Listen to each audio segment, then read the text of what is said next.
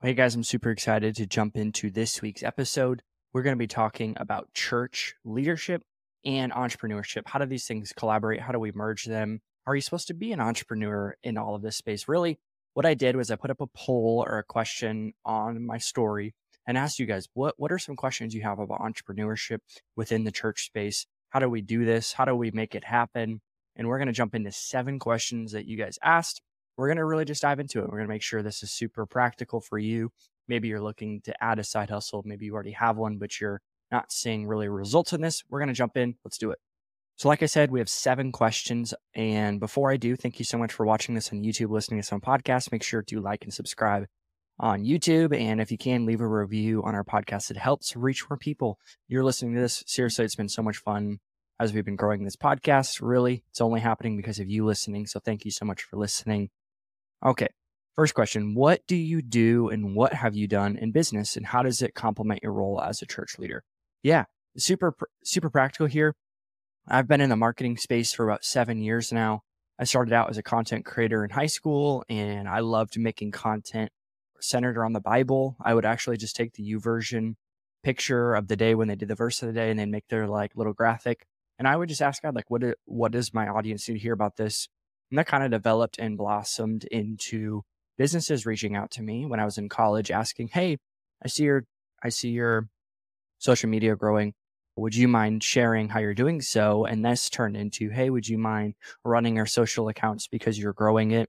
And it started out with just doing a young adult page for the, the church I was at. We grew a ton that turned into doing produce accounts. And what ended up happening is as I was stewarding those audiences and accounts, more businesses, because businesses know businesses, did reach out to me. Hey, Josh, do you know how to make a website? Uh, we're looking for some marketer like you to be able to run our website and maintain it, write blogs, whatever. What I would do is just say, absolutely. And I'd research it on YouTube. I'd just study as much as I could to be able to produce a product and a result for them. And it kind of developed into a full on business. I was in college running a business. I ended up leaving college really to jump full time into ministry and full time into the business space, running my own business. It kind of over, I think, two or three years, we had 15 employees, hundreds of businesses working with them in some sort, whether that be consulting, social management, you get it, all that type of stuff, the marketing world. And as my position in the church was rising, we are getting more leadership, more ownership, just as much on the business side. Really, I, I got asked to be a consultant, like an advisor for about 150, 200 businesses left my business being the owner and just getting a paycheck from somebody. Uh, they had our benefits, all that type of stuff as we were getting married. That was super important. So for about a year and a half, I was an advisor for about 150 small businesses in Iowa, and Nebraska. I would meet them in person. We'd go over their business strategy, their goals, how to communicate to people properly. Obviously, there's a lot of marketing stuff involved with that. And that kind of developed into my current space. I've been a creative director for two different companies for over a year. On top of that, I do work for a company working with influencer marketing and marketing, really the whole marketing strategy for a company working with over $2 million budget on an annual basis, biannual. We just got approved this year for a bigger budget. We're signing over 200 creators in about three months. We're working really hard on that and doing that, doing content, obviously this podcast. So that's what I do. And how does it contem- complement your role as a church leader, as being in the church. I've been in the church since I was 15, got saved when I was 15, started leading in the church when I was 17, working in kids and youth, and now really been in the executive space for three or four years now, loving it. And now we live in California, just stewarding people and not taking a role in a church because we wanted to build a business. So you're asking, how does it complement my role as a church leader? I think it complements me because I have an avenue or a space to do certain things. And it all complements each other. Like you said, the word complement, that is the answer. They complement each other because I'm constantly pivoting on one coffee conversation with a person who's going through some stuff and we're leading them pastorally. But then I'm getting on a Zoom call with an influencer who has millions of followers and we're engaging and I'm listening to them. You really learn how to work with people.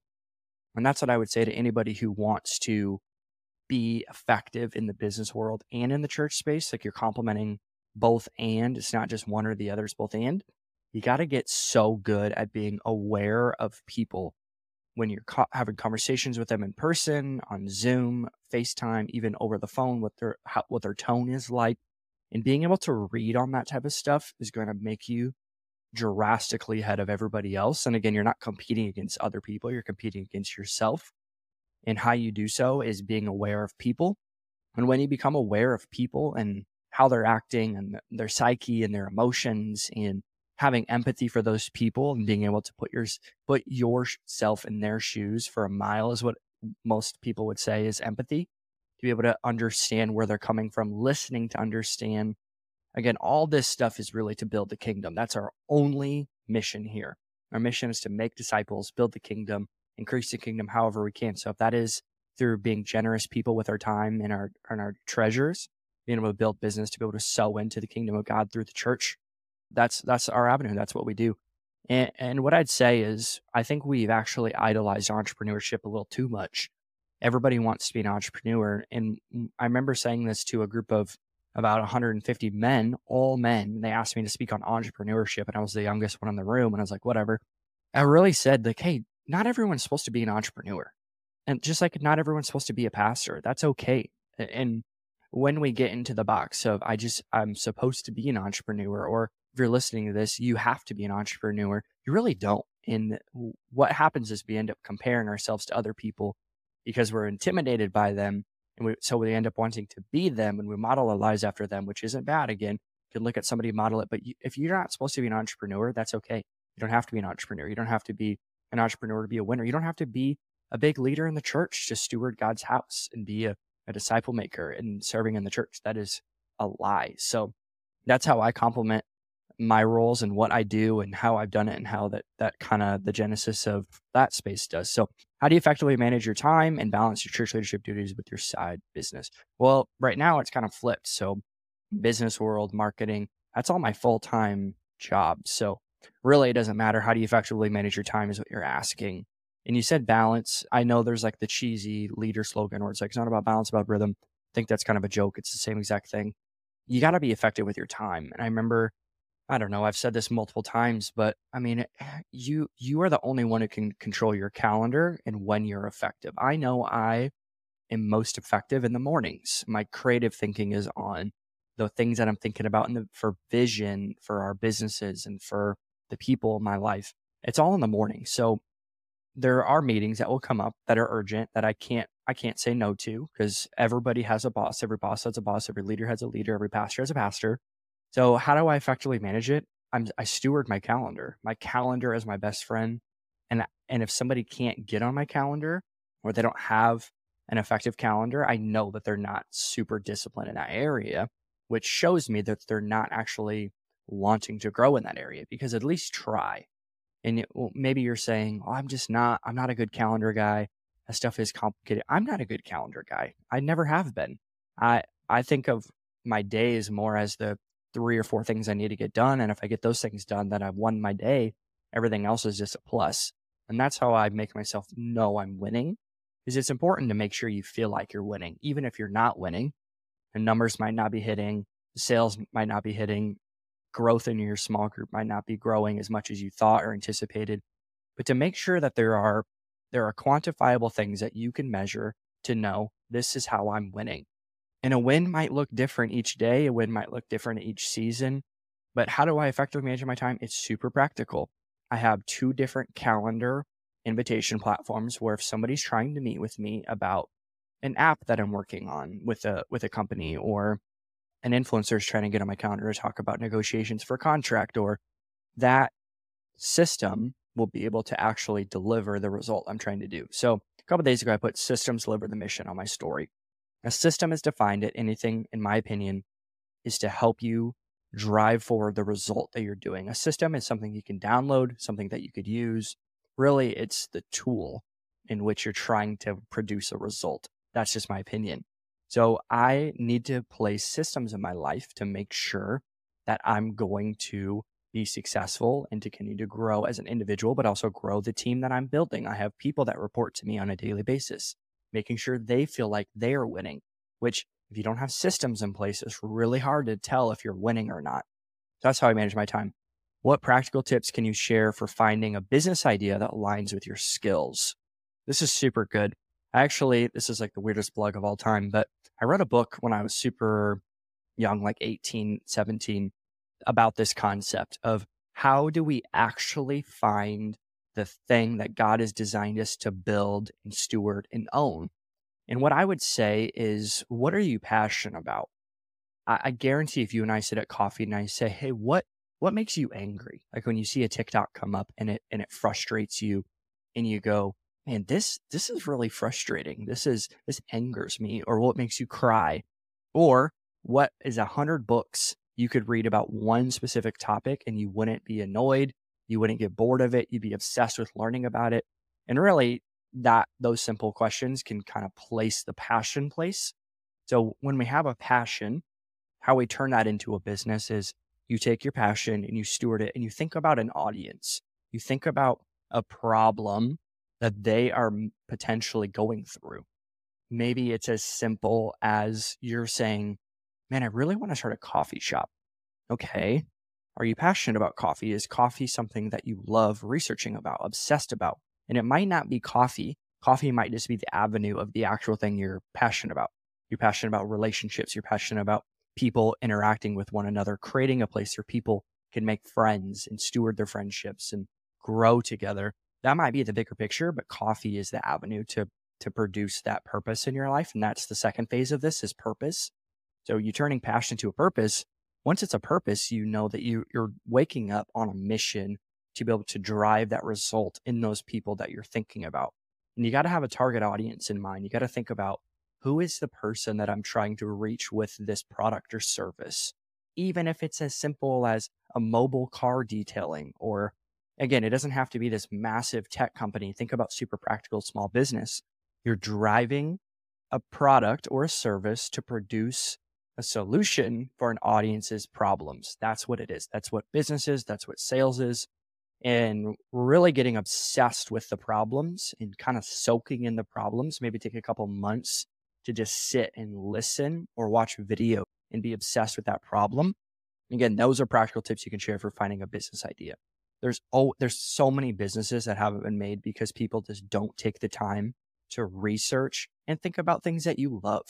Like if you love traveling, maybe it's, hey, I, I want to help other people love traveling. Maybe they get annoyed by it. Maybe they get frustrated. They don't know how to find the right deals.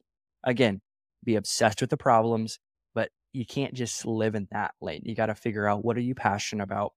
What puts fire in your belly is what I like to say. And from there, make sure you can turn that in to a business. Again, anything can become a business. You can literally make money in thousands of different ways. There's so many different ways. And sometimes this is a side note. Sometimes it isn't starting a business. Sometimes it's just getting a part-time job. Like you don't have to start a business to make a side income.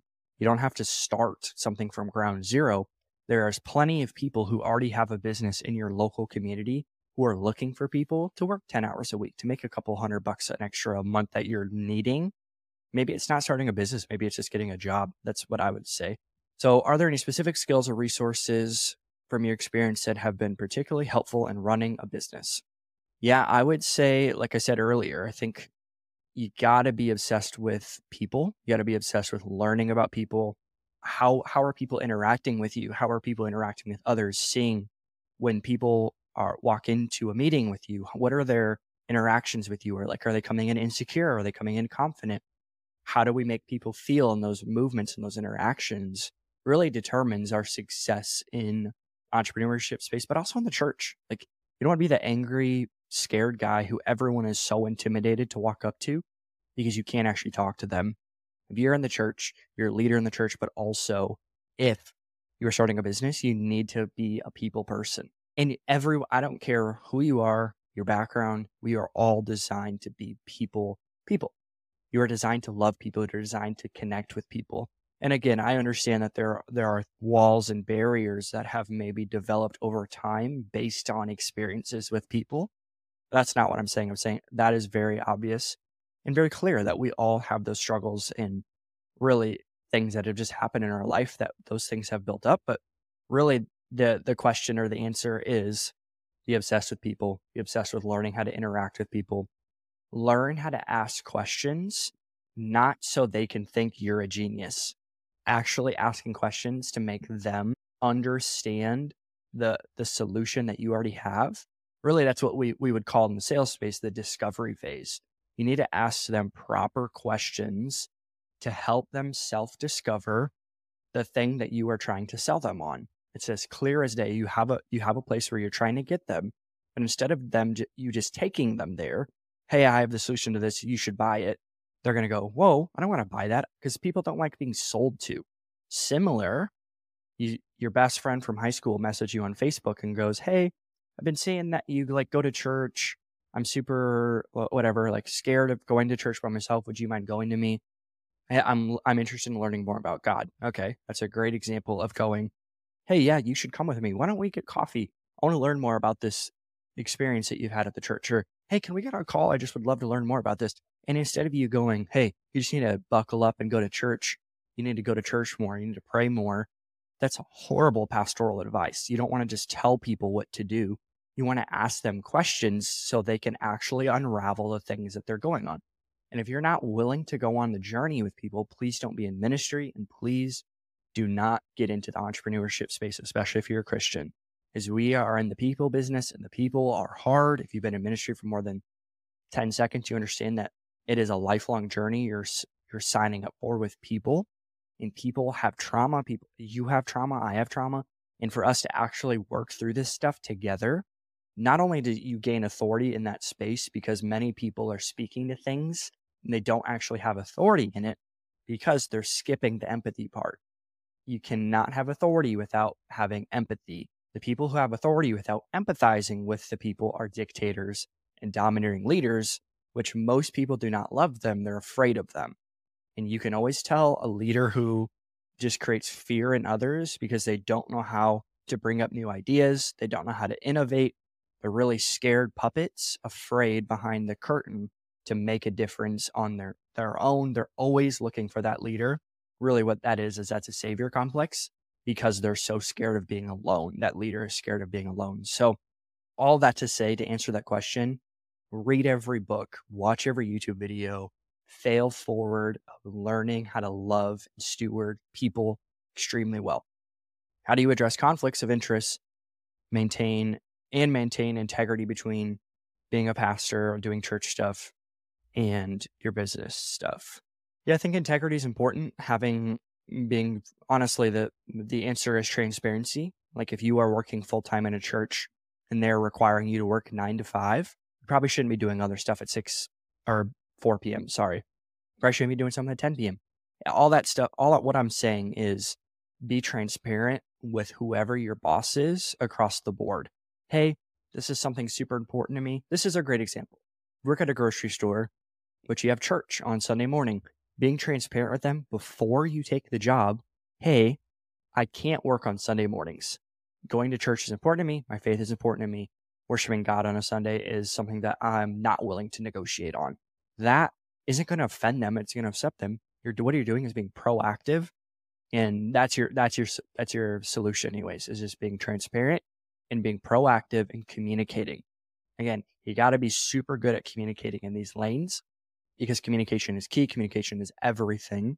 Any relationship, 99% of the conflict comes down to poor communication of one person or both of them. So that's how that's how you address maintaining integrity is being so honest and have accountability. If you're an entrepreneur, you need to find friends who are entrepreneurs, not so you can just like learn from them and take off their market, what you're doing is you're just having a friend. Like relationships are important. That not just the people you do work with or you work with, but the people that you can laugh with, grow with, challenge each other. And again, like you just said, maintain integrity because integrity is everything. And once you lose integrity, once you are not being the same person as you are publicly as privately, there's a gap in your leadership. And I, I feel like every leader says this, but if you're a leader listening to this, that is the gap. You're closing the gap from who you are privately to who you are publicly. And how you get there in in the dark moments, in the moments where nobody's watching, those are the moments that carry weight and carry integrity. And the spiritual side, God sees everything you're doing in private and trusts you to be able to steward people and to steward a business because he's seeing that you are a person of integrity. So that's what I would say. Be completely open and transparent. Tim Ross says hot, humble, open, transparent. That's how you do it. So can you provide insights of marketing and networking strategies that have worked for you as a leader? Yeah. This is a fun one. Networking culture in the church is so weird. I'll say that. This is my opinion.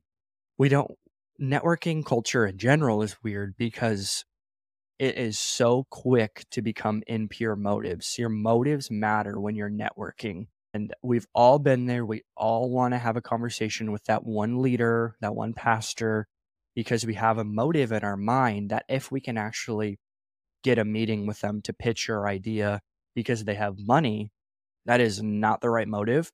And what I would say is that motive will actually carry you two to three months and you will be exposed you, you will be exposed if you have impure motives, similar to in the church context. If all you want to do is preach, like you, the only thing you want to do is just, I want to preach, I want to guest speak at other churches or other conferences, that motive will be exposed because when it no longer is attached to the development of people and helping them become more like Jesus and look like Jesus, sound like Jesus, our motives shift. And now what we're doing is we're not actually reflecting Jesus because that's our that's our goal. We're supposed to be like Jesus. We're engrafted in the kingdom to look like Jesus because God sees us as Jesus. Therefore, you're not ever going to be Jesus, but that's discipleship, that's growth, that's sanctification to become more like Jesus, aka you don't need a network.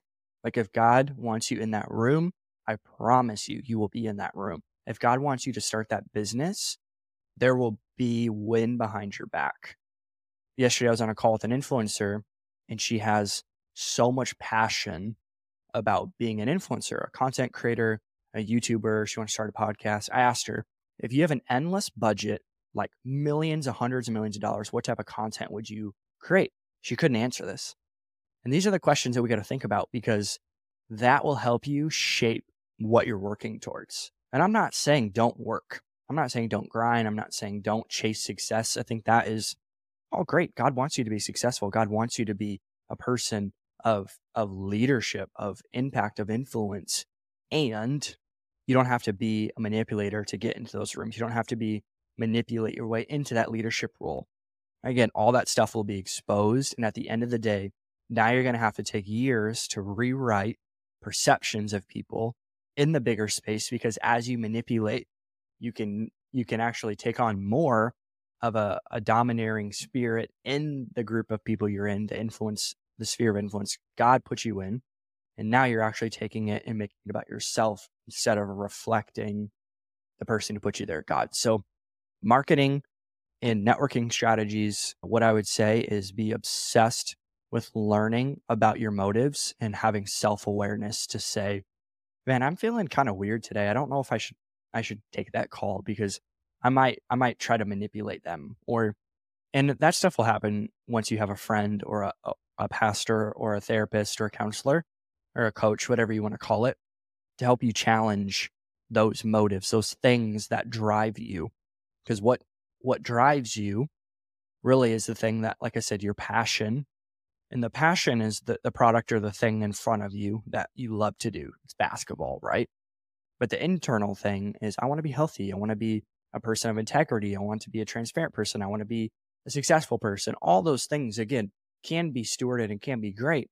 But if we have impure motives, if we're the person who's constantly chasing something that other people have, a huge term right now is the parasocial relationships, where you think that you actually know people because you follow them and you've seen basically behind the curtain of all their social content. You watch it all and you pick up their traits and you go, I know them. And then you meet them and they're not that person. Again, because there's a gap and there's only 10% of our lives on social media. All that to say, be obsessed with your motives, be obsessed with integrity, and do everything that you would willing to do in public and private. If you're a preacher, you better preach to nobody in your room. You better practice if you're a person in sales, you got to think about those sales calls, those cold calls. If you're a, a lead pastor thinking about 10 years ahead, you better be thinking about the vision of that church. What I'm saying is vision, motives, integrity. These are words that I think are great. I think they're positive words. And what happens is we don't, we actually mute those words out because of the fact we've heard them so much. We think, oh, yeah, that's just too practical for me. They're not too practical. If you understand math, if again, if you understood the third, fourth, fifth grade math, you could graduate high school. But if you missed out on those years and you didn't take it serious, once you get to junior year, you're going to go, man, I really wish I would have take time to learn in fourth grade. That was me, by the way. I did not take time to learn math. And now I'm like doing math equations all day. Like, what in the heck? But what I'm saying is be obsessed with your motives, be obsessed with integrity, be obsessed with accountability, having people in your world who are going to check you. Thank you for asking that question. I think it's important. Last question, and then we'll kind of wrap up. What advice do you have for maintaining a healthy work-life balance? I feel like I get asked this question about every single Q&A, but what I would say is where you place weight or where you place value is where you need to place your time. So you need to prioritize, list out every single thing that you have responsibility for on a sheet of paper and list them out in a priority rank. My guess would be if you're listening to this, your walk in relationship with Jesus, your relationship with your spouse, if you have one, your job, and if you're not working in a church, then your your local church, your friends, your community, the people that you love. If you don't believe in Jesus, your friends, the people you hang out with on the weekend. My guess would be that is the bigger themes of your life. Now break it down even farther. Okay, my relationship with God, what does that look like? Prayer time, Bible time, study time. Maybe you're watching a sermon or something. Your spouse. When are you guys having date night? When are you going to be working together on your projects together after work? When are you hanging out? When are the nights where you're going to have free to yourself? List these things out. And then it goes back to the first question that somebody asked me was about systems and maintaining this type of stuff and effectively managing your time. Now what you do is you put all those those things that you value and you place it in a system. You put it on your calendar. You put your Bible out in the right space so you can see it when you wake up. It's James Clear, Read Atomic Habits. It's super, super easy to read that book and apply it. But you got to be able to understand that a season isn't forever. So there might be a season where you're working super hard. You might be working late and to be able to over communicate with your spouse or your friends or your pastor. Hey, these are things that are going on. I might be working late. I might be coming home, whatever, at four instead of five. I'm coming home early because I need to go in at seven instead of eight. Um, over communicate and know that where you place your time, what you do with that time, is what your priorities are in your life. So don't tell me you want to grow in your relationship with God if you're not prioritizing time with Him. Don't tell me you want a healthy marriage if you don't spend time with your spouse or don't have a date night. Again, we're all not, we're not perfect. We're not people who just have everything figured out. But all this to say, doing better than you think you are if God wants you in that space, I promise you, He will sustain you. And every time you ask God for more strength, He's going to give you opportunities to stretch. There's going to be seasons of stretch, there's going to be days of stretch. And in those moments, those are the days, the days that you don't want to work, the days that you don't want to pray, the days you don't want to love on your spouse more than you should. Those are the test days, not, and maybe it is God, maybe it's just your personal intuition to grow and make you a better person, a better leader, a better pastor, a better husband, a better dad. All that to say, God is working on your behalf. I love you. I appreciate you listening to this podcast. I hope that some of this context of these questions helps you, encourages you to keep working, to keep grinding. There's so much ahead. And we all say this, right? The best is yet to come, but I actually believe that the best is yet to come in your life, in your marriage, in your relationships, in your workplace. You can do this. You can be successful. And success, simply, in my opinion, is obedience. If God's asking you to do it, be obedient, say yes, do it, do it with all your heart, soul, and strength. I appreciate you. We'll see you next week.